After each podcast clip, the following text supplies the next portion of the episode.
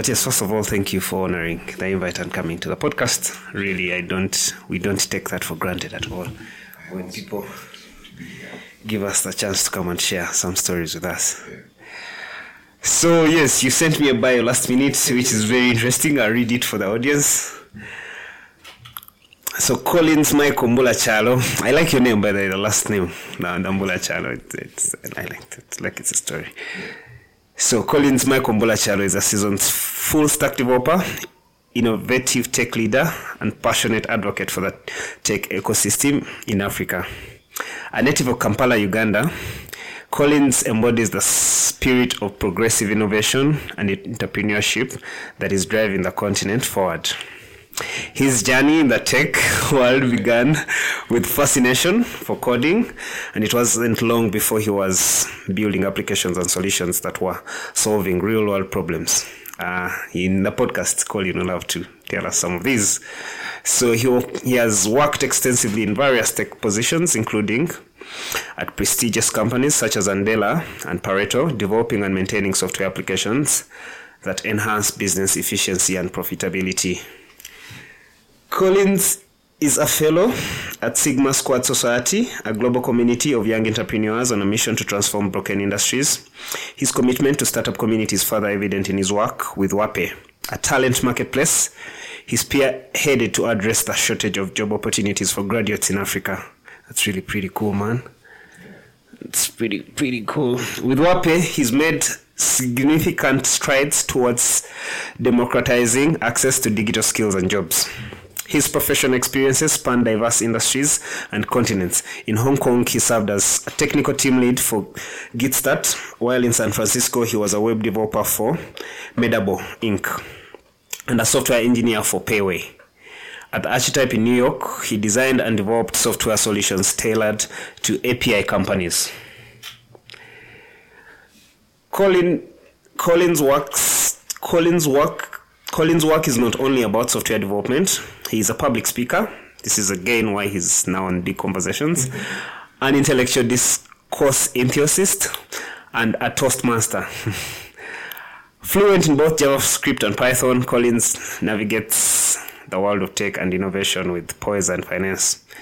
In the words of Collins, I do not just write lines of code. I create pathways for progress, empowerment, and transformation.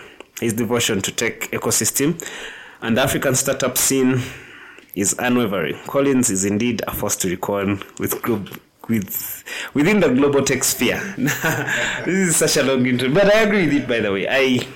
Just for the listeners, I've also got a chance to work with you on a project. And truly, really, I've been inspired. Your leadership is amazing. I like how you are just self-free. You let your teammates just do their work. Yeah. But yes, from your intro, please tell me about it. Talk to us about it. Yeah. How have you risen to it? Like I told you, that intro is ChatGPT doing the absolute most. Yeah. But well, you prompted it, and this is what it came up with. Yeah, exactly. Still trying to define my problem. Yeah. Our biggest problem as Yuvatan. Yeah. So right now, our biggest problem is business. Yeah? Yeah. We feel like the business is generally slow, but because of the scope of how it's designed. So we're looking to hire salespeople, but these salespeople are put together like a whole sales strategy that defines our value propositions, picked out businesses that might need the services we give and whatnot. But then it's to find the skill that can actually sell needs someone who actually does the business. Maybe the content creator themselves, and then they can sell that idea to a company to do the content. Or we already need people who are almost like marketing managers to change around ads. We're into the business of recording ads and shooting content. So our biggest problem is sales, right? Yeah. We want a sales team, but we have tried getting people, facilitating them to town, and it's frustrating. Yeah. Like, you can't really measure how much you're giving them, and maybe you really can't follow them through to like go make your sales or whatnot. Yeah. So it becomes that tricky for us. But we want a sales team, but then we only because we don't have business, so we don't need it full time, like you explained.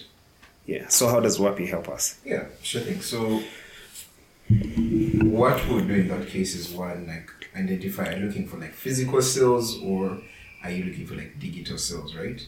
And physical being like what you've talked about, foot soldiering, people going here, doing door-to-door, or are you looking for people to actually go around online, generate leads, reach out to these leads, set up meetings with these leads, and sort of like get you business that way, right? And that usually... No, we're looking for people who... Let me just come in. So we're looking for people who can identify, say, a business and what we can do for that business, and then convince that business that they need to do, say, telecom. Yeah. We need a guy who can like come up with an ad that is going to... We need a whole digital... We need to sell to like digital marketing agencies, for us to get business that can help us scale out, right? Yeah, that's actually an interesting case there. I think in that case would... set that out as sort of like a gig-based approach, right? Yeah. Because again, you don't need these people here full time. Yes. So you need some people who are creative enough to like come up with this content and then like push it to this company. So in that case, we like tell you, okay, cool. So these are the people we have. Mm-hmm. We like present the opportunity to them, right? Tell them, okay, cool. Your term needs this done and that, but it's on a gig basis. Like it's not full time work. So they like present their submissions and of course they're like terms of engagement. Either we say this is like a trial submission, make that clear. And these are like some of the things that we always find to be important. So they submit, they'll be like, okay, cool. So they've given you an ad to like go and show Safe Border, let's say.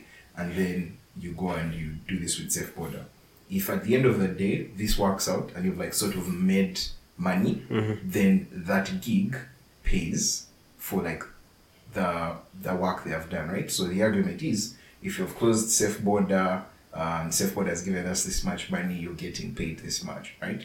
That's how we envision it if we're doing like a gig basis. So, but this is how Waape operates. Like you get me a job, then that job pays you as Waape. Yeah. Okay. So it's result. How can I term it? Result oriented. Like I have to first get the job. Pretty much, yeah. It's not that you're at Waape and you're getting paid full time. No. You have to first get something and then you get paid for that work that you've like done. We found that that's the more sustainable way to do it, right? And this, I guess, also came from like my experience being at Andela, where initially we were there. Because Andela is also just trading developers. Yes. Okay. And initially it was like a good life because even if you were working on Node, you were still getting paid, right? And that was cool. Guys are bowling, making money. Up until one day when they are like, you know what, this can't be going with. And that's when they sacked people. So yeah, learning from that, I was like, if we're building Waape, we can't commit the same mistake. That's interesting. How sustainable is that though? Like to these people, how do you drive traffic to get the people that sign up jobs? Yeah, for the people that the people that put their jobs or the people that want their jobs? The people that want their jobs. The problem you're solving. It's crazy that for the people that want their jobs, like they come in, we actually haven't invested, I would say, a single cent in like marketing or ads or anything like that, right? We've been running our social media channels, Instagram, Twitter. I think Twitter a lot because that's where the target audience that people are looking for are at and engaging with that. And then Instagram, running Twitter spaces, running lives, being at these events. And that attracts the people, right? So we've created some sort of awareness. It may not be as big, but it has worked for us on like the demand side. The side where it gets tricky is now the businesses themselves that are looking to hire these people, right? And I think that's where it becomes tricky. But what we've tried to do is like we're doing LinkedIn. You reach out to LinkedIn and you see people who are posting jobs and you reach out to those guys and you're like, hey, do you know you could use Waape? Or sometimes we even go at like events where there are companies and talk to those companies. Like a random event where companies are meeting up, you talk to the people. That's how you get to like find your, I guess, next person hired. Yeah. I feel like that's really genius though, that the whole job problem solving thing. Because that seems to be... How do you rate the job market though? Do you feel like people are doing stuff that is employable? I'd say it's a mix, honestly. Because I've had some conversations with employers, right? Yeah. And often on it, they bring up that whole there's not enough skill for us to like scale out to what we want. We have mediocre skill to like people to reimburse people what's their worth. Return on investment to the labor doesn't make sense to most employers. Yeah. How do you feel about that? I feel it's midway, right? Mm-hmm. Well, okay, not even midway. There are people who are like really, really good at their craft, and I would say they are maybe not even still getting paid like their worth. Or there are those who are really good at their craft and they choose to export their talent or skills to places where they can get paid, right? And I think software developers are the best example. You'll find most guys here who are good don't want to work with a Ugandan company because they're going to pay you little. So I think that's a problem these employers are finding. The people that then fit into their budget are the people that don't have the good enough skills, right? Yet the people who are really skilled don't fit within the budget. So there's that imbalance right there. But at the same time, yeah, it's true. They're like people who actually aren't good enough. Like if you were to put us on a scale between Kenya and Ugandan talent, like man, Kenya, in some sort of way, their talent is refined, but they're also very organized in the things they're doing, right? Then when you go to Nigeria, these guys are going to ask you about Nigeria. They're hard, like they know what they want, so they're aggressive, they'll go for it. Ugandans. Do you put that on individual brilliancy? I've had people, there's a top. Ugandans, Nigerians are smart people, things like that. No. Do you see that makes sense? I don't think it's individual brilliancy. I think it's the context within which you're raised, right? Here we're taught to like be laid back, don't be so aggressive. Hey, what will people say? You're overdoing it. Out there, no, it's normal. Like if you want something, go for it, right? Yeah. And of course, there are edge cases of people who are here, and for them, okay, yeah, they're go-getters. But for most of us, it's man, just be laid back. Things will happen. Don't overfight. So yeah, context. Okay. So what would you say is the biggest problem facing the tech ecosystem in Africa? Capital. I'd say it's capital. And why capital? Because I don't know if you know this interesting story about Silicon Valley and how Silicon Valley actually came to be Silicon Valley. Mm-hmm. There was a time when I think there needed to be innovation within the United States, right? Yeah. So these big organizations, these big universities came together and like brought a lump sum of cash. And then they were like, okay, cool. We need to drive innovation as much as possible, right? Mm. So they got that lump sum of cash and dropped it into the area where Silicon Valley is. And they were like, whoever has ideas, we're going to support you with this money to build this, right? So with that money and resources, they were able to build much, much faster, like grow exponentially. Yeah, so any idea could pass. Exactly, right? Because you have the money, you have the resources. Just experiment with everything, yes. So I don't believe in all these other things where people say expertise, simania, learning. You know, if there is money to... I'll put my life to it. I get you. Yeah. That's simply it. So capital, we don't have money to like make these things happen. With your experience, how have you worked around capital? You have, in your bio, that guy just removed that video, but you had explained such a heavy bio to us. So how have you worked around capital? We've also hosted some... venture capitalists on the podcast, and their argument is around that the capital is there, we have the money, it's just that people are not serious. Other guys talk about the formalization, how we want to mostly operate our business informally, which I also don't really agree. But for you, how have you worked around capital? Do you just stated it's one of the problems? Yeah, it's definitely one of the problems, and for me, it's been a battle of having to balance how we get capital. Now for Waape, what I've done is I do consultancy work on the side with like US companies and good money, and then that's what I'm putting into Waape, right? That's what we're using to run things. And in other cases, you then try to like run a very tight, neat operation whereby you're making sure you're not spending too much, and things are moving. But again, because you're not spending too much, you can't grow like this, right? So you have to grow slowly. And that comes to like the thing that these venture capitalist people are talking about. When they're investing their money, they expect that they get 10x or 100x, right? But when you look at most of the companies we have here, that's not possible because they do not have initial investment to grow that much, right? From the start, instead of fighting for growth, they're fighting for survival, which isn't the case out there where venture capital has actually become big. Yes, people are not fighting for survival at all. Yeah, yeah. People are just, hey, they're experimenting with everything. Let's do crazy things and see what happens. But that's not the case here. So the venture capitalists can't expect people to really get that if they do not have a grounding, right? I like how someone put it one time, that safety net. Yes, right? Yes. Even like you can just always fall back and restart something else. But here you depend on this one thing and it has to work. So yeah, I think that's the problem right there. But is it going to change? I think so.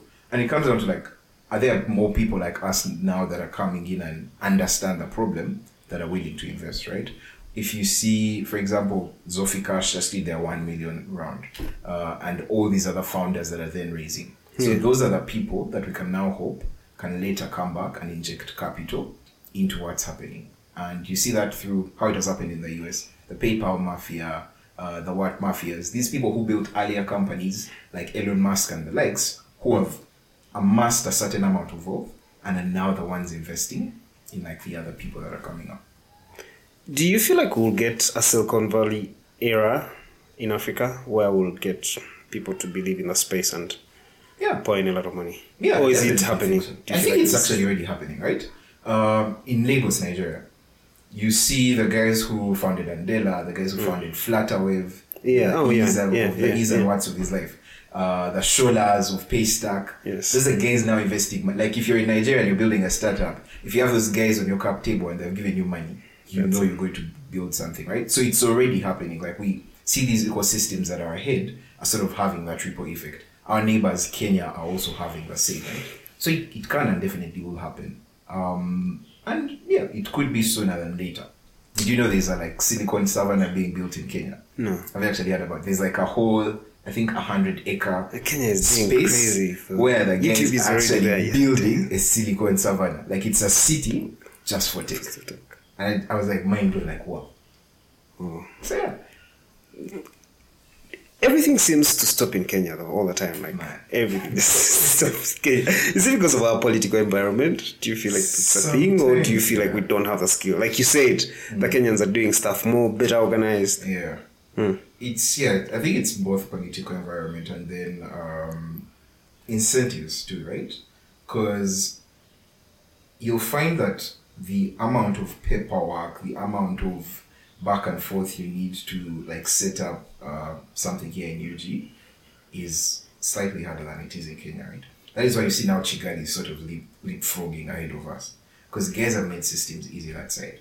So it's that political structure and bureaucracy, but then again talent, right? Talent is still a thing because there are already people in Kenya who are already building cool stuff. That's why it became easy for the likes of Microsoft, Amazon, to actually start up there.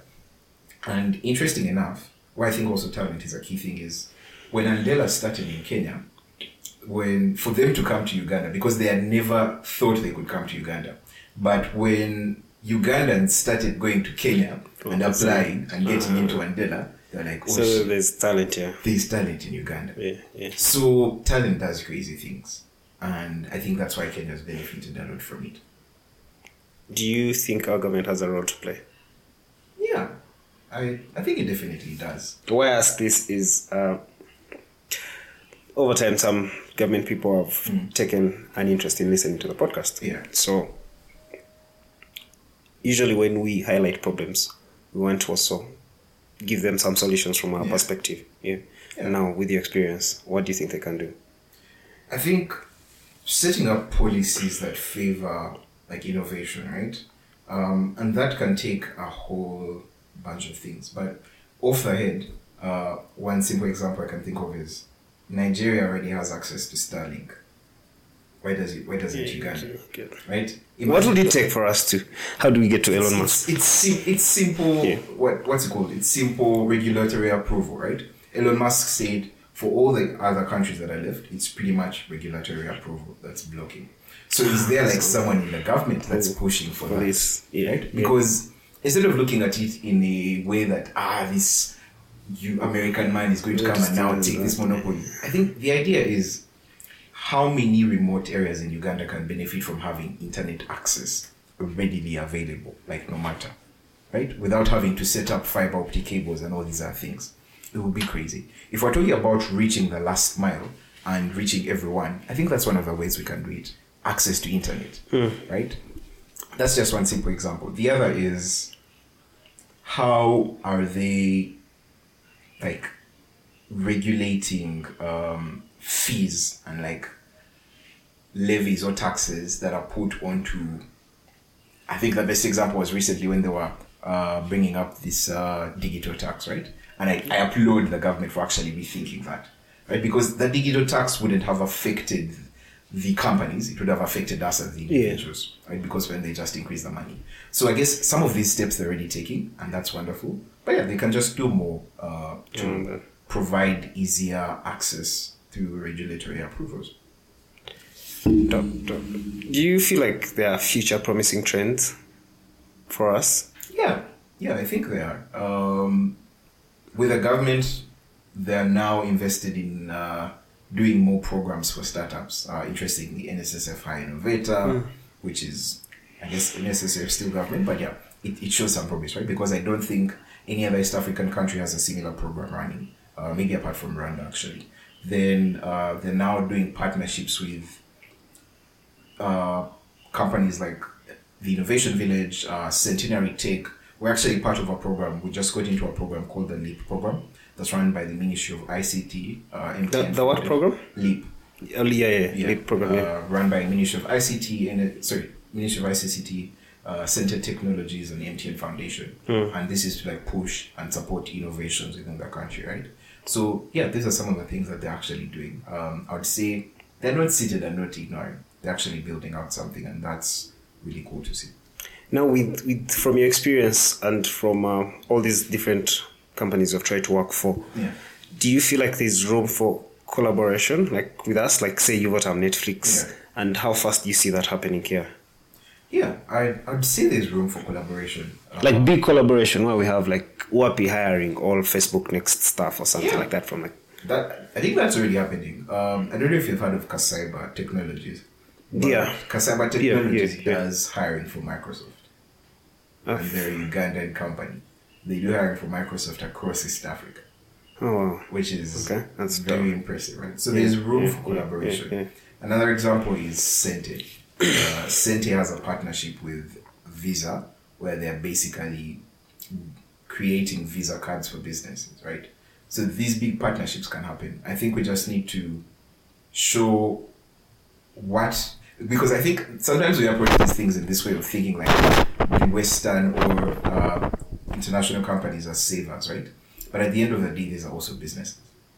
They need to like make profit, right? So if you come to them with a proposition that shows them how they make that money, it's most likely going to happen, right? So we need to organize and create value propositions that don't position us as just beneficiaries, but also position us as contributors to their success. So, yeah. How is Waape positioned to be in such a position where they're adding actual value to? So how we are thinking of it right now is it's very hard to map out the skill set and expertise that exists within Uganda, right, or even East Africa. So our goal this year is, can we map out and like profile between 10,000 to 50,000 people across the country in terms of the skill set they have, right? So that if an international company is... The benchmark here is skill set, no qualification. Skills. Like, what can you do? Can you design? Can you write? Starting with that, right? So that if a company is coming in, if Netflix is coming in and they're like, okay, cool, we want to run a show in Uganda. How many script writers do we have? How many video editors are available? How many of these, right? That information is readily available. So we're already doing this, and there's a company from the US helping us called Idea Foundry. They recently did a investment of sorts to help us benchmark this and pretty much find out.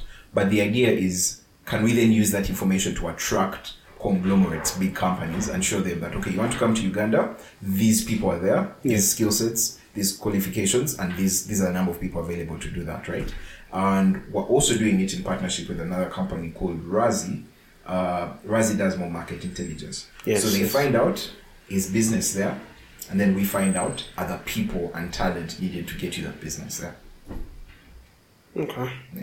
So, with your experience, do you feel like it's now advisable for more young people here to venture into tech? Yeah. Do you feel like that's a now more defined career path? Yeah, I actually believe it's very, very defined now. Yeah. Like, a couple of years back, no one would even think of being like a software engineer as like a very, very successful path. Mm-hmm. Because I remember for me, Kenzia, yeah. Kenneth, that's not him. Yeah. When he's also my elder brother, yeah. by the way. So when he had left campus, that's the first year software engineering was introduced at MOOC. Yeah. Yeah, he had even flunked actually, but yeah, because it was new, he could just pass. Yeah, he went with, I think he had 13 points. Yeah. Yeah. Then he passed, but it has worked out for him, yeah. man. Like, it's crazy. Right. Like, it's defined, and it's, to me, it takes you away from, like, you can just work your job and yeah. do that. Yeah, it definitely does. And it's interesting that you actually talked about how you also flunked, because, like, for me, similarly, yeah. I flunked, but I already knew I wanted to be a software engineer, right? That was like from Form 5. Initially, pilot as a kid, then to architect. Then Form 5, I go around, I Google search, and I'm like, what are the highest paying jobs? And I'm like, I see lawyer, doctor, software engineer. I never wanted to be a doctor, so that was out. Law was never a thing, but I was really good with computers. Yeah. So I was like, yo, if I'm really good with computers, why don't I just do this? Like, it will be effortless. So I did software engineering. But Form 6, I get my 6 points, man. 6 points. I was like, yo, like, what do you do with 6 points?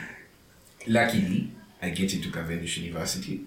But I think even more luckily, while I'm in vacation, I get my first job. I think I actually didn't mention this, but my journey starts as I was at home. My brother's friend comes. He used to have like a potato and charcoal company. So he comes home with his truck and he's like, wait, come and go and first sell some charcoal and potato. So I jump on the truck, we go around and do door-to-door sales. Then I get hired as a charcoal and potato vendor. So I move around with like a sack of charcoal and potato, restaurant, going with samples and being like, hey, you guys, our potato and charcoal is good. So there, I go to Nakao Business Park with their fancy offices, find this cool guy, I pitch that potato. And then he's like, hey, you've pitched very well, which comes to like my public speaking, right? So he's impressed with my pitch and tells me, come back the next day, we're going to give you a job. I come back the next day, vacation, no experience, no nothing. They give me the job. They're like, okay, what are you really good at? So I tell them I'm good at IT stuff. That's what I'm passionate about. So they give me an IT support role. From there, I then get this scholarship with Google and Udacity to learn web development. And that's where I then get to meet Andela. So first story short, Andela, programming and everything, right? But that whole journey was defined by the fact I got 6 points. I was like, you know what? I got 6 points, but that's not going to define me. And as a software engineer, at the time, it really wasn't a thing. Yeah, yeah, people are about the traditional professions. Exactly. You have to be a doctor, a lawyer, an engineer, whatnot. Yeah. So, and now engineers are struggling so much in the country, but man, that's for another day. I hope there is no reason they can guide the children, do, right? But yeah, so I get into Andela, and then I do software engineering, and man, it's been the best ride. Like, I wouldn't change it for anything. So what inspires you to become like a tech leader? I think what inspires me is like the need, like the problems we have. And sometimes it can be crazy. You can be there and then you notice that something's messed up and you're like, maybe I should build something for that. There are so many problems within Africa and Uganda that make it a very attractive opportunity if you can see those problems, right? And yeah, I think for me that's golden. Being in a position where I know there will always be something that can be solved is amazing, because there's a challenge everywhere you turn. Yeah. What lessons have you learned for now that you can share to, I don't know if you have children yet, but that when they listen? Lessons, consistency is key. And I think that's a fact. Those things they say 10,000 hours, it's a fact, man. Even in software engineering, the more time you put into it, the better you get at it. So being consistent and putting in the time eventually pays off. Like, hard work actually pays. That's the truth. But I guess the benefit of... How do you define your hard work? That's what I'm getting to. The benefit of software engineering is that hard work doesn't mean it's like sometimes working smart, right? But the time as well, like the dedication you put into it, say, for Cristiano Ronaldo to be that good, he has to put in the work, the trainings, and whatnot. Now, for you to be good to write lines and code, how much time do you put in? I'd say... Recently, I've been putting in less time writing code, right? But at the start, I would put in close to like 16 hours over a day. 16 hours. And I did that, I think, for like a year and a half, or I think 2 years. And I'd say that's when I experienced the most growth, man. It wasn't great in terms of like work-life balance, but I experienced a certain level of growth that was crazy. And to put that into perspective, I grew from like... a salary from earning 1x to earning close 30 times what I was earning within that period. How was that like in your mind though? That's crazy. Like, money is insane. Money makes people go mad. It was crazy. But I think for what kept me grounded is that I was then putting that money back into the company that I'm building, right? But I can say it was very fruitful. Like it felt good to see that my hard work is actually paying. So 16 hours, you rest, sleep for 8 hours. But you don't need to do that much. You can say 10 hours of your day, right? I guess your 8 hours of work and then 2 to 4 hours after that learning something. The tip that I used to have is I wake up in the morning, just put in like 30 minutes, go on Medium and read an article about like a tool or something around software engineering. It can be as simple as that. What frameworks and libraries do you use? I use React, JavaScript as a primary language and Python, but I use React a lot. But these days, what I'm into mostly is Next.js. It's like built on top of React, but it's a very performant, and I'd say the best way to build the web these days. I see. Yeah. Do you feel like with the diversity of AI, it will take your job first? Let's start there. I don't think so. Will it... will it be in the future where I can just put in prospects in there and it writes my lines and... So I don't have to come to you. That's very possible. But I think the question comes down to what's your job as a software engineer, right? If your job as a software engineer is to just write lines of code, then that's definitely going to get taken. Because... that's actually not even going to get taken. It can happen right now because there's something called AutoGPT, which is like the next level of ChatGPT, where AI can now like work on autonomous tasks with like little to no human input. And with AutoGPT, you can tell it I want to design a web page, and it will write for you that code for the web page, right? But the catch is the code is not quality code, right? It's not to the level and understanding of like a business problem. As a developer, you've been there and you're just writing code, just dishing out code, that part's already taken. But if you've been engrossing yourself in like the business side and understanding the things you're building, then that's something that AI can't take. Maybe in the future, but that's like 10, 15 years away from now. So for now, you're still pretty much safe if you go beyond writing code and also understanding like the business side of things. But how do you imagine the future of AI and programming? I imagine the future of AI and programming being, I wake up as a dev and 70% of my work is done by AI. And 30% of what I'm doing now is the human input that AI can't do, right? And so do you feel like the more times we're going to use AI, the more we erase the human input? Not entirely. I think we'll still need human input, but we erase mundane or repetitive tasks that we used to do as humans. And I think that's a beautiful thing, man. Imagine, I don't know, I guess let's give an example of copywriters, right? Previously, copywriters would have to log their nuggets and look for copy and come up with like this wonderful thing. But right now you just create a prompt and then have AI generate that copy for you, right? Now, most people think that copywriters are de facto, But I don't think that's necessarily true. They have just been upgraded, right? And for those who have learned how to use the technology, they're earning more, because imagine if it took you one day to write copy and it now takes you 10 seconds. How many clients can you have within that same space of time? Millions. But here's the thing though. Yeah? Yeah. When you look at copy that you get from AI and how it's fancy, it's nice, but it then starts to feel like radio and podcast. That's true. Yeah. So you see, like how you sent me this bio, and then all this time you're thinking, okay, it's really just ChatGPT automated. But then it's pretty cool. Like when I read it, this is how I want to say introduce myself. If it was mine, that's how I want to introduce myself. But now with copy, let's say social media for like social media handlers and whatnot, if they have to use copy AI,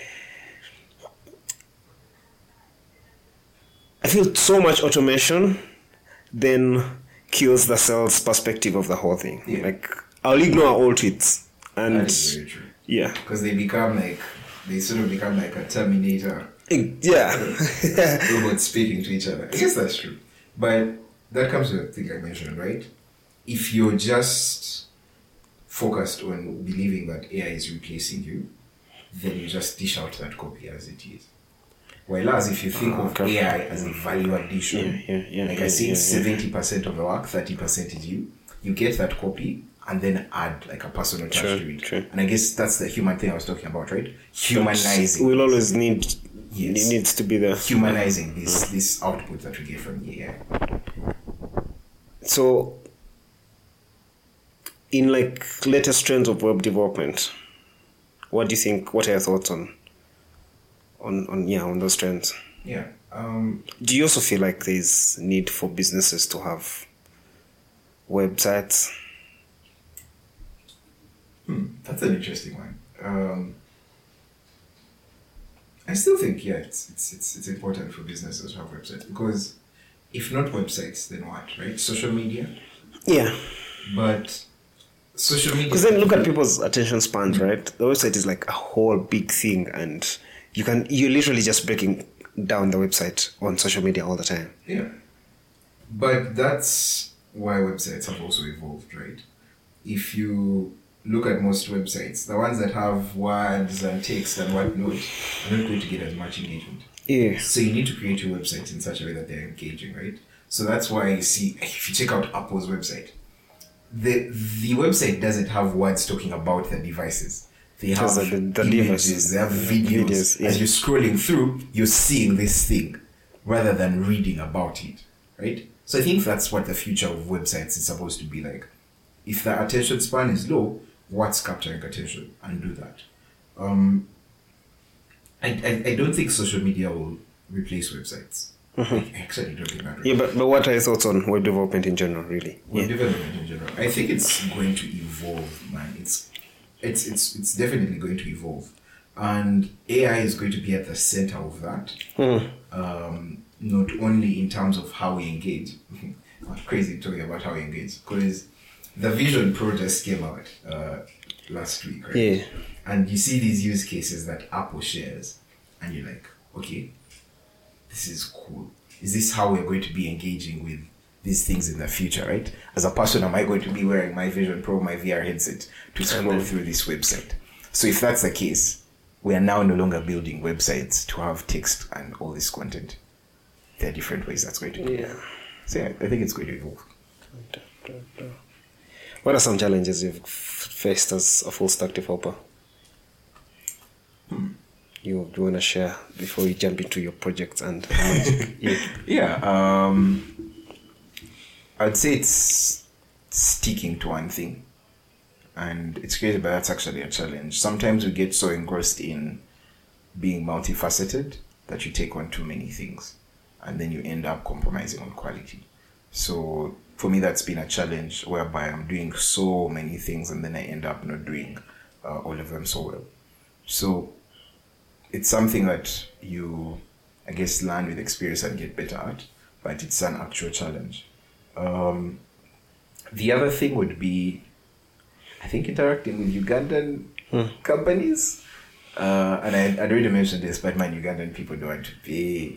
Ugandan companies don't want to pay for the most part. You you do amazing work, and they want you to do amazing work, uh-huh, but not pay you enough for that amazing work, right? And I think that's still a challenge. How do you want? I totally understand that, yeah, in full context, right?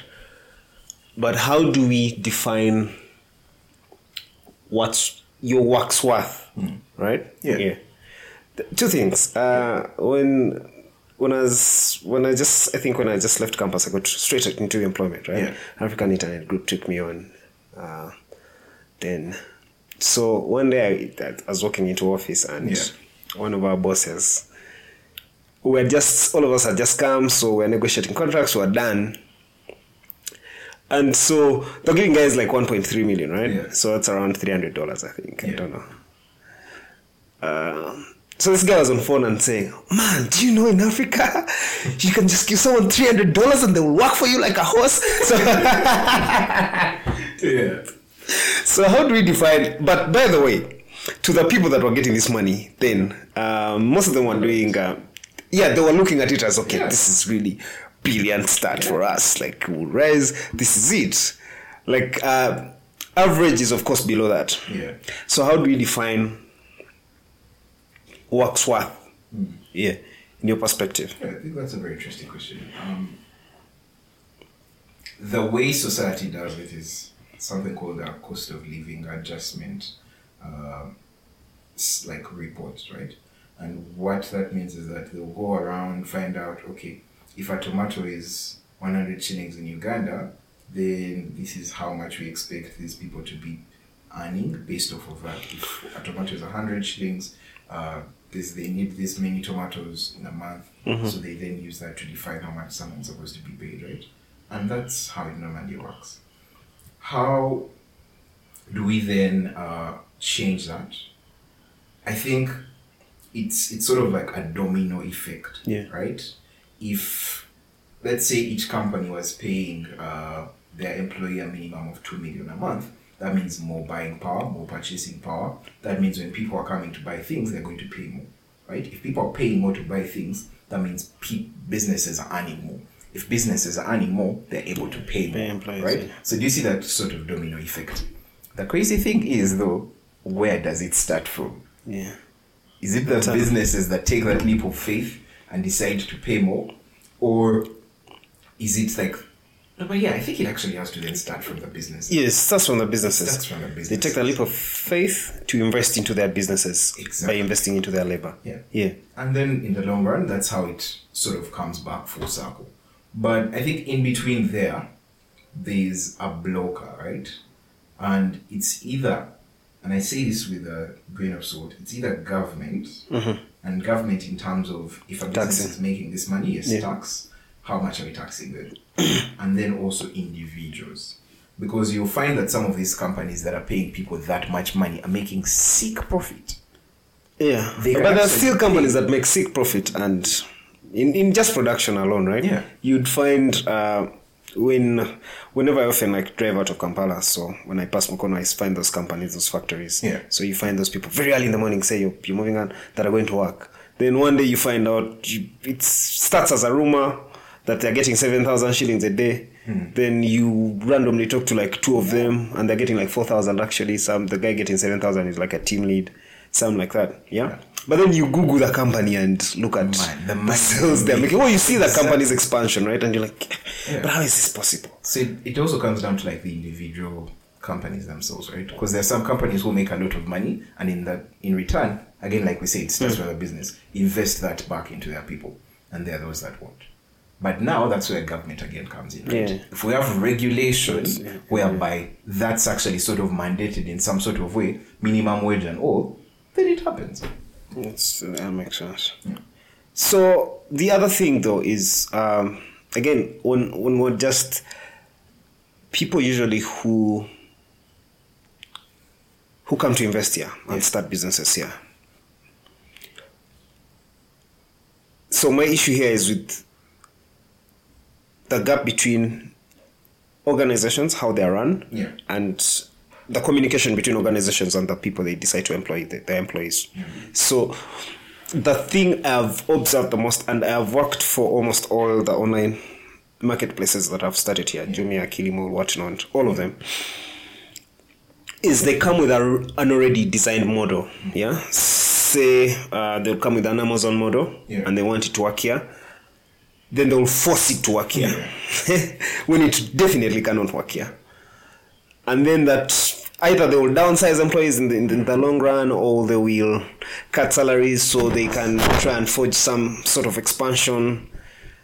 Yet they're actually playing with a lot of money, right? They're almost like Silicon Valley companies. Yeah. They have all these investors that keep giving this money. So there's that. They fail to actually realize business here. What do you think about that? Is there business here for these companies, the labor, or just how these companies are run? Most companies. Yeah. Now, like, you've also been in the startup space. Yeah.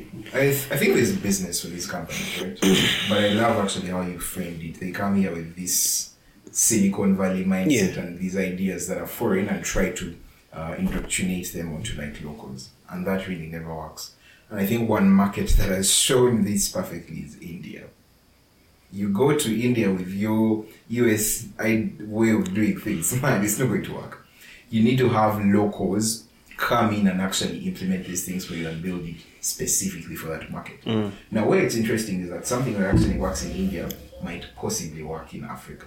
Yeah. Because they're seeing that. But also, I had Hilary Bamlinda on this podcast. Yeah. I think it was the first episode of season 2. Yeah. So one of the things he mentioned that made sense. Now, he's into production. Yeah. I have also worked for him at some point. So Kenneth was asking him back and forth on to why he chooses to invest into the areas he invests, yeah, in. So he talks about production, things he's investing in chocolate, gum chocolate, mm-hmm, and whatnot, Urban, yeah, Gweke, and so many other things. Now, he says that he looks at trends in the USA because he's sure that things that work in the USA, mm-hmm, eventually work here. Yeah. Right? Say, for example, this podcast. The podcasts in the USA make people a lot of money. I, yeah, don't have to work a second job. Yeah. I just have to sit down, use my connect, get people like you that have something to like share. Then I make money off that. Yeah. But here it's the market, the content market is still struggling. Guys, yeah, want to spoil your content, then they give you peanuts for it, mm-hmm, then they can't even factor into it. So there's that. There's the fact that he says what works in the US, mm-hmm, eventually works here.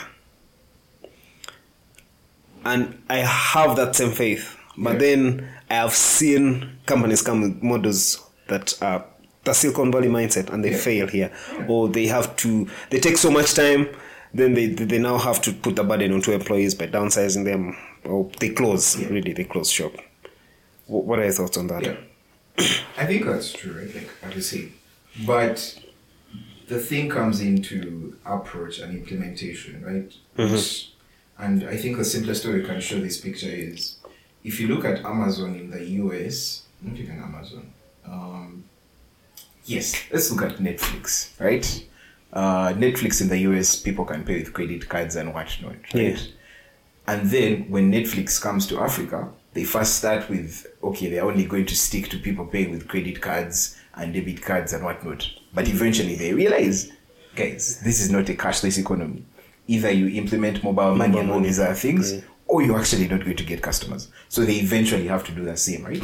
And I think that's where it comes down. Like, on top, you can. I didn't even think I can pay Netflix with mobile money now. In Uganda, not yet, yeah, but like in other regions, it's actually supported, yeah, right? Yeah. So that's mean, seeing as we introduce mobile money. Please go. Man, it's just crazy. But you look at the general idea is paying for movies online, and that works. But how are you implementing that always changes. Mm. Another example is Uber, right? Yeah. Again, Uber also came with the same notion.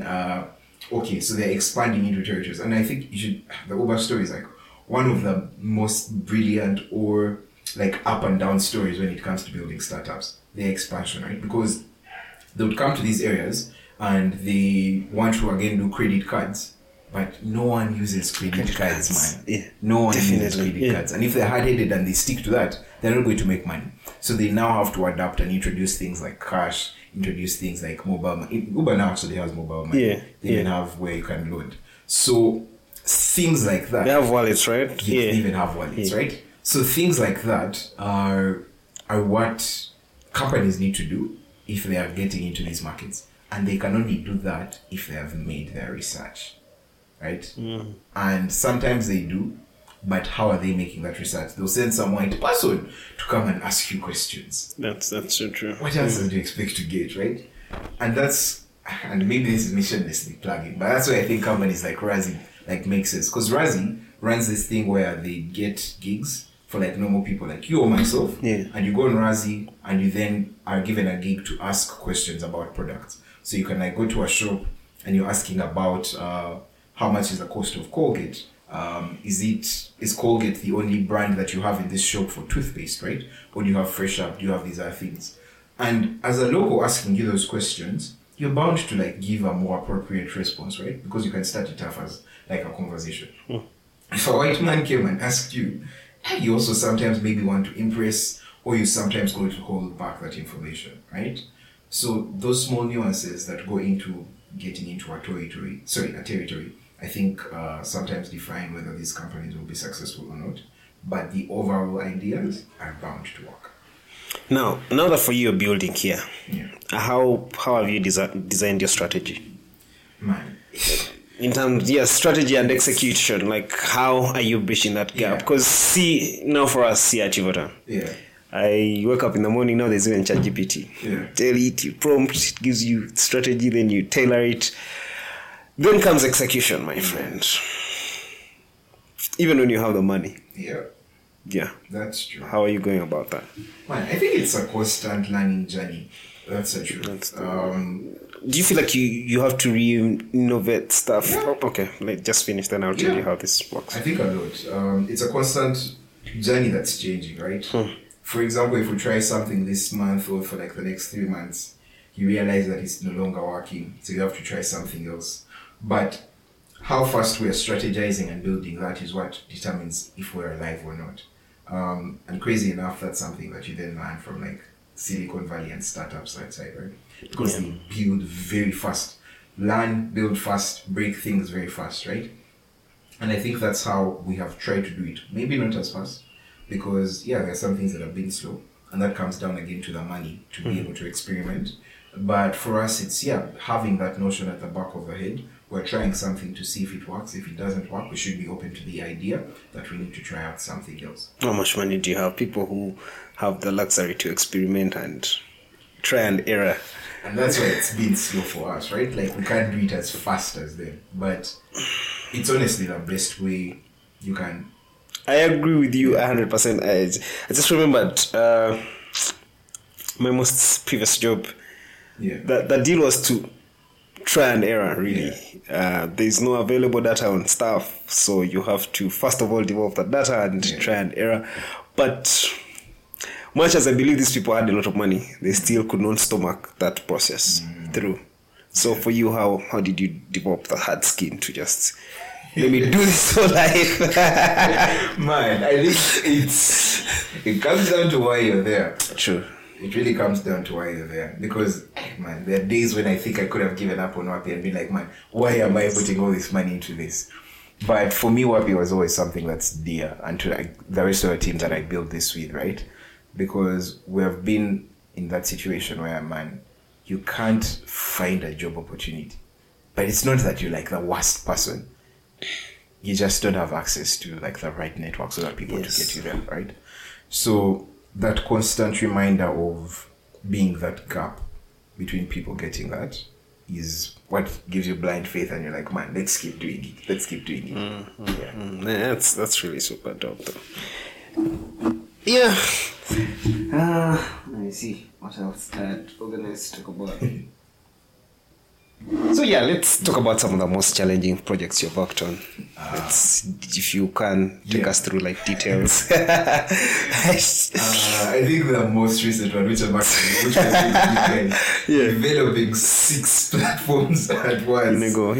It's been actually quite challenging, but a lot of lessons and learnings, right? And that's why you see sometimes we try to do things differently. When we started, we didn't have the demos. Now we have the weekly demos. Now we have all these things. And yeah, it's been one of the most challenging things because we want to do something really cool for you guys and deliver this quality. And we also have to use like resources available to pull off the same thing. So it's been, I don't know if I can talk about it fully. Yeah, you can. Yeah, so we're building with you guys, I think, the cloud restaurants and then also revamping the websites for the patio, the villa, and the maze, right? And also some other cool stuff coming. So through that process, we've had to work with a lot of our talent, the designers at the initial stage, then the developers, and then also sort of having in a product manager like Brandon, who does that for us. And it's been a challenge, but an interesting challenge, because if we're able to pull this off, I think it will open up a lot more opportunities. To also define like your strength, right? Yeah, it will really define that, right? And I think the other one. Now, in terms of now, let's say, say now, like for us, in terms of business development, yeah, how much value do you pick from this project for your own personal gains? Like, I feel like it's a roller coaster, right? Today you're doing cloud restaurants, the next time you're doing some guy doing some Uber-like thing.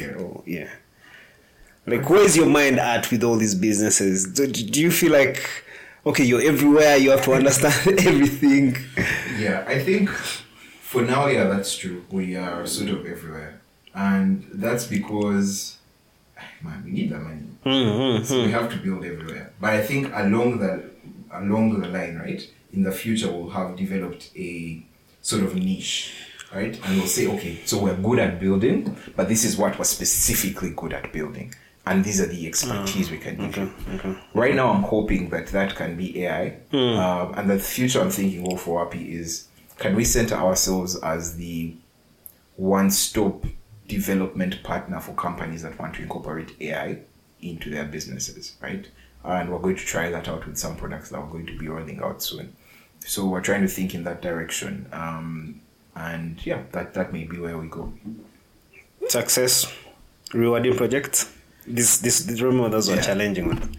Successful, I'd say the KTA symposium. How do you define the success in this case?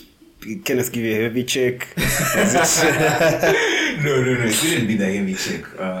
But it would be, have people used it and like there are very many people found value. Yes, I actually really at the symposium. Yes, yeah, I applaud you for that really greatly. Are we also getting other people coming in because of that, which has been the case? Like people who use that symposium platform were like very impressed. I'm one of those people. Yeah, we've kept on getting more people coming through it, right? And that's what we try to push for. And hopefully, when we also release these cloud restaurants with you guys and these products, people find value.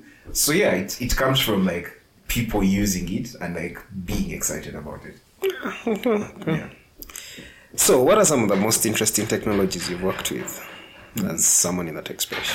Yeah, so you can just go deep into them. Let's see why. What was challenging? What did you do? I would say crazy enough, I worked with ChatGPT before all you guys knew it was ChatGPT. That was in 2021. When they just released their GPT-3 model. Yeah. So the startup I was working with them called Pareto, the idea was that we wanted to sort of think about how can we use GPT-3 to classify tasks and do a lot of this repetitive work. So I was then tasked with coming up with a solution that uses GPT-3 to classify user requests. Okay, if an entrepreneur comes in and is like, I want you to find me 50 software engineers in the US who know React. How can we classify that and break it down in such a way that we divide it and know, okay, this lady who is working on it is going to do this. This is how much we're going to charge for it. These are the resources they need. And this is how we're going to structure it when outputting the data. So in that case, I had to build out a system that uses GPT-3 to interpret that information, classify it, and then also interacts with Google APIs to turn that information that has then been collected and actually present it into a sheet that's then connected to Stripe for payments and bills this person. So that was a very interesting thing to work on. Because at the time, again, GPT wasn't a thing, but it was cool. My first interaction with AI. Let's see, what other cool ones have I worked on? I have just remembered worked on transport me before Uber came here. Uh-huh. So we had done a hailing thing. But for us, it was mostly for the cab guys, right? These guys with that moves things. Yeah. So that was the intention. We're like, okay, in the future, maybe if people are also shifting homes, we see a lot of people moving and they don't have access to these people. So you can just get from your community. The money lacked. And then Uber came. Then we tried to pitch to Uber. And they didn't buy. Yeah, I guess that's a problem.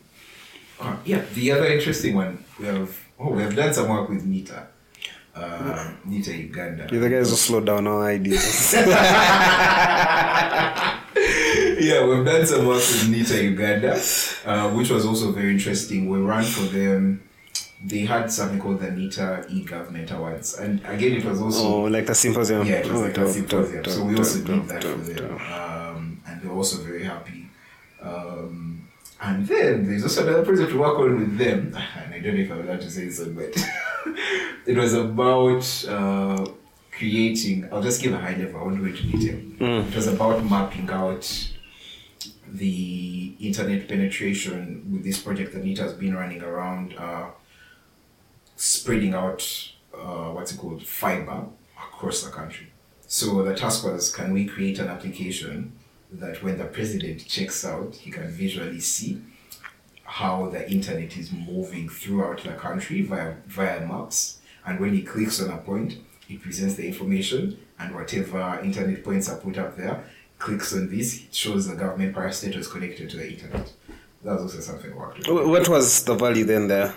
It was just to show the president how the internet penetration has spread across the country. Uh-huh. He never got to interact with it, that's the sad thing. Like, he just worked with it, but he didn't get to use it. But yeah, it was also pretty cool. That maybe could also... create reason for allowing Starlink if they can understand the penetration. Exactly. So, yeah, those are some of the things. So let's switch into like Twitter. Yeah. With Elon Musk's new algorithm. Yeah. Do you find Twitter cool? Have you noticed significant difference? Yeah, it's. I think in some sort of way it is good, but there's also definitely the bad. The good for me is that I now get to like receive content from people who I don't follow, but it's sort of relevant to me, right?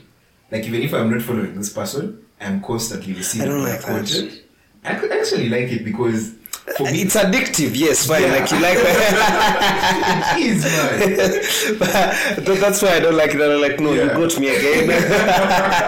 Why you being me Lugambo that I didn't choose to want to know, So I think that's pretty cool. It has enabled me, and because for me I use Twitter for learning a lot of, I think a lot of my AI knowledge actually comes from Twitter. Because I'll scroll through. It's pretty cool, yeah? If you can just combine the algo and prospect some few things with like bad, and it can write you the code on how to like make your tweets viral or what they're using to like give priority to tweets. Yeah. So there's that information. I think that's part of the beauty of this takeover with Twitter. But I think the now sad side is, and in our case, we're developing something called Waape Spaces, right? And this Waape Spaces, that's the thing we're doing with like Next Media, right? Yeah. And the idea here is that we're creating a platform that sort of enables influencers or creators monetize how they like earn, right? And that would heavily depend on the Twitter API, because we then need to plug into a Twitter API and get like analytics on how these people's posts are doing, and then use that to create billing for these creators, right? But the problem now with that and with the new takeover... No, that's super cool. Yeah. It is. Yeah, okay. Because right now the biggest issue now with influencers, sorry to just cut you short, is conversion, right? Yeah. How you work with them and how, say you're pushing an event, how you convert the influencer making the noise on Twitter to a BSL, to write down to that value to the actual sales. Yeah. And that looks like something. So that's sort of what we're actually looking to tackle. But also on the influencer side, imagine if you are an influencer with like 5,000 or 2,000 followers, you still have some reach, right? So you don't necessarily need to have 100,000 followers to be able to earn. But with that reach, you can go ahead and let's assign an influencing deal with Uvotam, and you post content. And Uvotam pays you based on how many people interact with that content, because the metrics are available. It even can go ahead to pay you based on how many people clicked, how many people signed up, because all that information is available. But now the problem comes in, which is what I was alluding to, is Twitter now charges for, there's a free version, which they still have, but that limits in terms of how many API requests and how much access you have. And then from the free version, the next one is $1,200 a month. Right? Wait, the free version or and the one, Twitter Blue? No, not the Twitter Blue. Now this is like the Twitter Developer API. Yeah, oh because yeah. We're now, yes. We're building on their Developer API. So they have the free version, but to access more data, you now need to pay around $1,200 a month. And you're like, that's a load of money, man. Right? But it's worth the value, right? Yeah, the value just explained. Enterprise level? Yes. Right? If we're closing contracts with people, like let's say Netflix or Coca-Cola, all these big companies, yeah, it makes sense. But if we're working with like the small companies that we're working with, it doesn't really can't pan out. It doesn't span out. So I guess that's the crazy meat of the acquisition. But I still think Elon is building something really cool. Yeah. And the bots? The bots, man. Because then with all this AI, I feel like it's easier. We are interacting with so many bots. Also with how easily our data is being manipulated, right? Yeah. So right now, phones listen. Yeah. It doesn't. You don't have to have texted someone. Yeah. My phone is going to probably show me more Waape ads after this conversation. Man, it's crazy. So that... do you feel like there's like need to fight the bots? Or I also feel like it was just more of an echo to the fact that there are now bots operating and people should just be aware of that. That's a good question. I'm honestly going to say I'm not really sure, right? Because man, the way Elon thinks is it's very unconventional, right? So he says, yes, he's fighting the bots, but you realize the now CEO of Twitter is an advertising mogul, right? Yeah. She's a person very experienced in advertising. So in the long run, I feel like, bots, but at the end of the day, I think it's also a play on how can they monetize Twitter, because he invested $44 billion. Yeah. So it has to come back. And we're already seeing that. Because, for example, again, the developer APIs are now 1,200. Then organization of a verified one is $1,000, right? So in some sort of way, the money is definitely coming in. Will he create more value? I think he will. Because you see he now has the super follow for creators, which I think is an amazing thing, because creators can now earn with that. The problem with that, again, is that, of course, it's available for people that side first before it gets here. But when it gets here, it will start to make sense. So, Will it be... Do you think you'll be paying for all these things? You pay for Netflix, you have to pay for internet to access YouTube, then you have to pay Uncle Mo. Man, if I like Uncle Mo's content, I think I would do it. Because... What are the odds that you'd switch from consuming... TikTok content for free to paying for it on Twitter? How long is TikTok content going to be free for though? There's also that. We'll go to Rumble or something. We'll go where the content is. In some sort of way, all these people monetize. But then the creators don't have money. This is also the argument, like say with the streaming platforms. Yeah. How much Apple takes in terms of value add to the actual creators. Well, people now earn off millions, and I think they are surviving off their creations. Yeah. But the bigger scale is, I'm not earning any single shilling off this podcast. But but I've published episodes for 2 years now. On YouTube? Yeah. Yeah. With really good watch time, I think now we have started monetizing on YouTube. The numbers I've reached. But... what are the odds that people will go and subscribe to pay an extra shilling, right? Yeah. For the content online. Because already, content farms here find it... They don't want to invest in content. Yeah. They still don't want to give you money for content. Even though, really, it's quite evident that things like video content are the future. That's what people are consuming. But it's still a battle. So for us, again, what we're creating, we're also creating an app where we can just own all the content. Like, do, say, a Uvotam app where you can access. So we do just not this podcast, right? Yeah. We have several other podcasts. Then we also produce podcasts for people who are interested in podcasts. So want to like have a collection of all this content. Something similar to what Afro Mobile is doing, I think. But we had the idea first. They just have so much more money. So... But also would want for creators, right? So we have like where you have control on your content. On Twitter, basically now Twitter has made it easier. It's almost the same thing. You go, you have control on your content, what you post, you earn from it. So we wanted to do something like that. But how scalable it could be, because you look at the music industry, right? Yeah. The creators would rather put the product out there. It's consumed and that acts as the advert, right? Their products are adverts for them to make money. So there's that. What are your thoughts on that?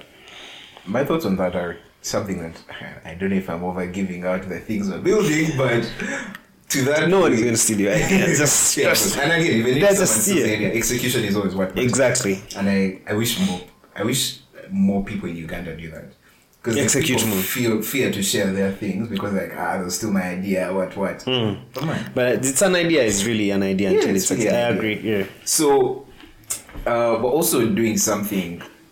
Now you see that events thing we do with KTA and all these other guys, we're trying to expand that into becoming something of a pay-per-view sort, right? Whereby if let's say you want to air out these episodes and you want people to get them, you can send out trailers or like you can send out snippets of these episodes. And then if someone wants to view a single episode, you charge them maybe like 500 shillings. It doesn't need to be a load, but like you're charging them for just that one view, right? So they can watch this episode as long as they pay that 500. It's different from where someone has to pay subscription to access content that sometimes is maybe not content they want, right? Yeah. But like what we do with DSTV, right? Exactly, right? So imagine a situation, and where we think it makes more sense. It may not make as much sense for podcasts, but it can make sense for people who are constantly generating video content, right? A biggest example would be, for example, like Comedy Store. Imagine if Comedy Store, that's always airing out its free content on YouTube, was charging people to access the live show, even if they're not physically there, right? What? So they do away with YouTube, where people are accessing the shows for free. No, they can still do YouTube, because I think that's like what you talked about, right? Yeah. Putting out content there that's free, that attracts people. Yeah. But they cap that content. True. Right? To maybe most interesting or like to segments. To arouse some interest. So that someone who is now an actual interested person can go and pay for them to get this content.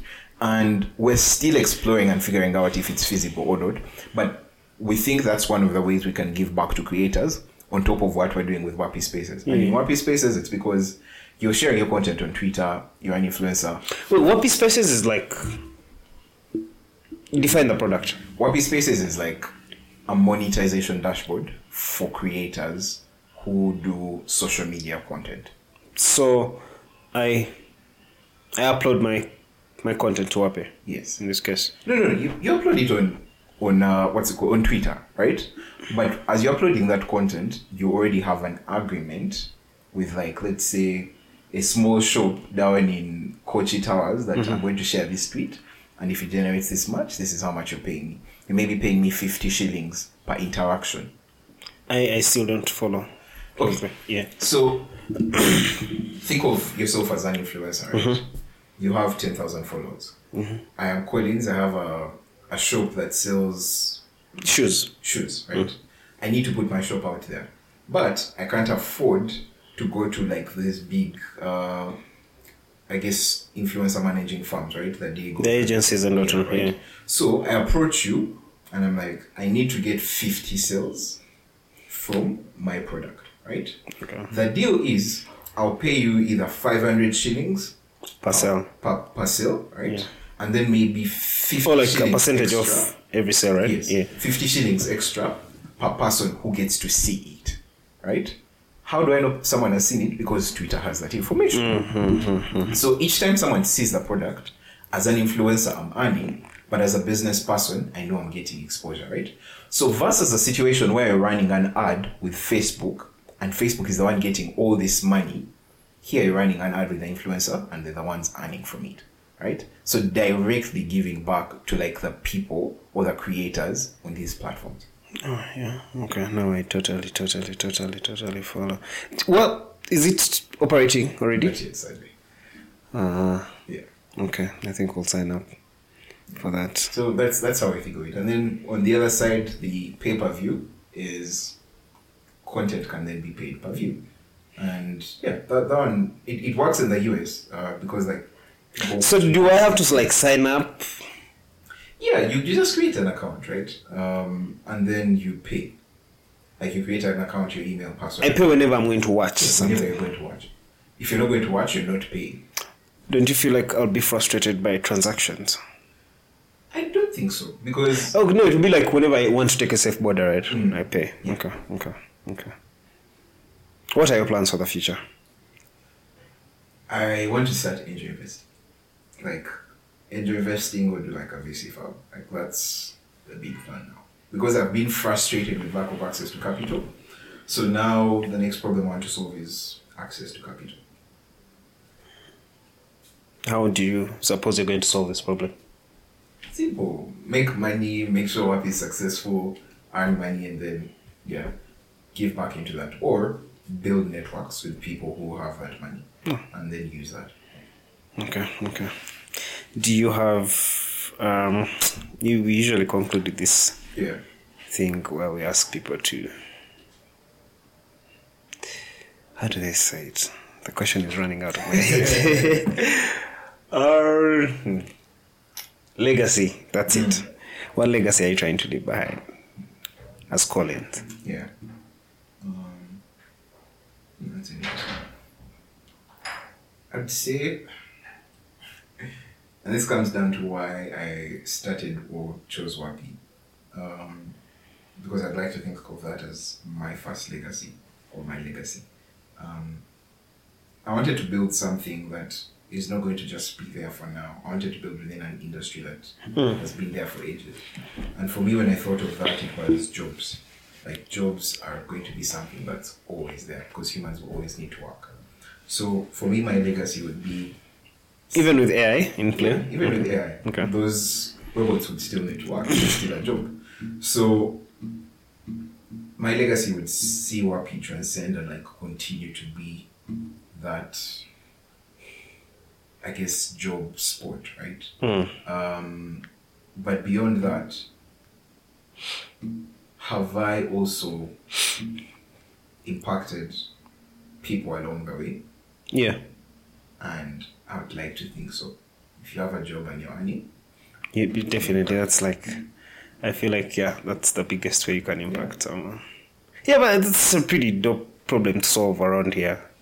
I mean, when everyone is always looking for a job. Like people need jobs. People need to be earning, and it's not healthy. Do you feel like we do not get good career guidance? Do you feel like that's lacking? That's definitely true. So don't you feel like Waape should, since you're providing a job market, right, should also invest in informing the job market itself? Yeah, I think we definitely can. We have plans to do so through master classes. Yeah. But for now, the focus is on let's first do one thing right and then get to that. No, I've been looking for a partner. It's on those master classes, right? Because you have to like record them. Yes. And I was telling you, so this is like 1/4 of our business. Yeah. I just keep here, but we're investing into real actual production, right? So we have big cameras, we have heavy equipment, we have cranes, we have bigger lights. So we believe with equipment, we are sorted to like do the production. Nice. No one to like, we've not gotten really big business. It's also the market is weird, right? Yeah. Because when you look at like people like Swangs Avenue, their story, they have to venture into so many things to get actual business for their production. They have to go into artist management. Yeah. You have to like expand big. Okay. So with us, you realize we now want to switch away just from the content production to like maybe doing full blown like a marketing agency where we're doing digital marketing for people, so that then there we can bring the value.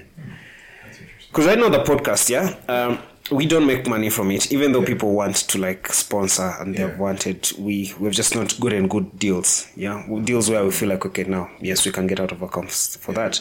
But what it does for us right now is that since people can listen to it and it gets traction and they see us doing it consistently, then they're interested into the services, maybe do their own podcasts and the equipment. So it just markets your time for now.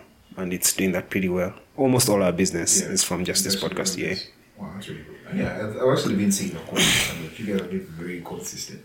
Yeah, like the snippets, you do where you post like a snippet. Yeah. I think those are like really, really cool. Yeah, we're trying.